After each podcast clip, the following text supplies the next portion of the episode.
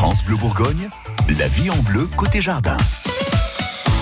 Votre magazine de la vie de tous les jours est là pour euh, vous donner quelques conseils. Si vous avez un jardin, Nicolas Brune, il y a un truc qu'on déteste et qui refait son apparition en ce moment, c'est la pyrale du buis. Si on ne veut pas euh, traiter avec euh, des produits chimiques, on fait quoi? Parce qu'elle va quand même se propager, cette pyrale.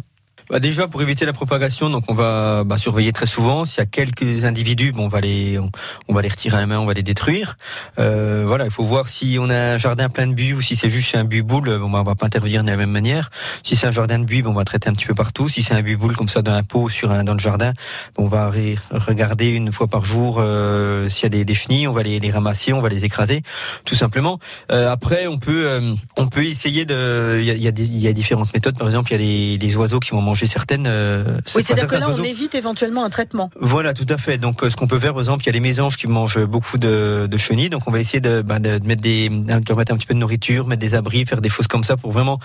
On va pas mettre les, abris uniquement euh, uniquement cette période. On va vraiment essayer de les, les attirer toute l'année parce que bon, les oiseaux malheureusement, il y en a de moins en moins. Des tout à fait. Parce que les oiseaux, on en a de moins en moins. Donc, on va essayer de les nourrir, de les, les, garder dans le, dans le jardin. Donc, les mésanges vont donc venir se nourrir des, des, des chenilles. Donc, ça, ce sera pas mal. On peut donc également essayer de, de piéger les, les, papillons de nuit. Euh, donc on a soit des, des, pièges à phéromones, donc ils vont donc attirer les papillons mâles, donc ils vont donc venir euh, se noyer dans un produit euh, qui, vont donc, qui va donc les attirer. Donc là on va donc limiter donc la propagation des papillons mâles, donc ils vont donc bah, ils, vont, ils vont plus se reproduire avec les, les papillons femelles.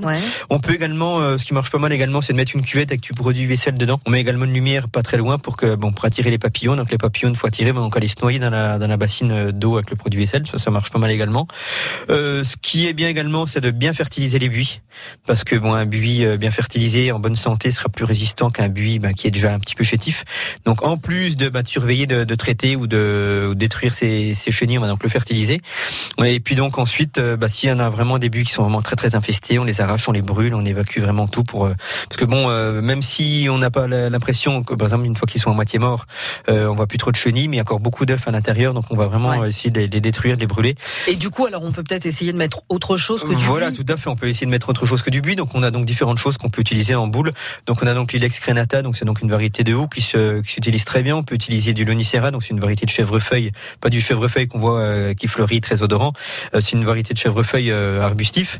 On peut également utiliser du de l'if ou du taxus. Donc ça c'est vraiment des, des des choses qui peuvent s'utiliser. On peut essayer éventuellement des, des petits conifères de rocaille qui restent en port bien bien en boule. Tout ça on peut vraiment essayer de on peut arriver de toute façon les remplacer de manière assez satisfaisante. Les conseils de notre expert jardin sont à retrouver sur euh, francebleu.fr et dans une heure, un autre expert, notre expert en plantes d'intérieur, Gilles Sonnet, viendra nous parler des clématites. France Bleu Bourgogne.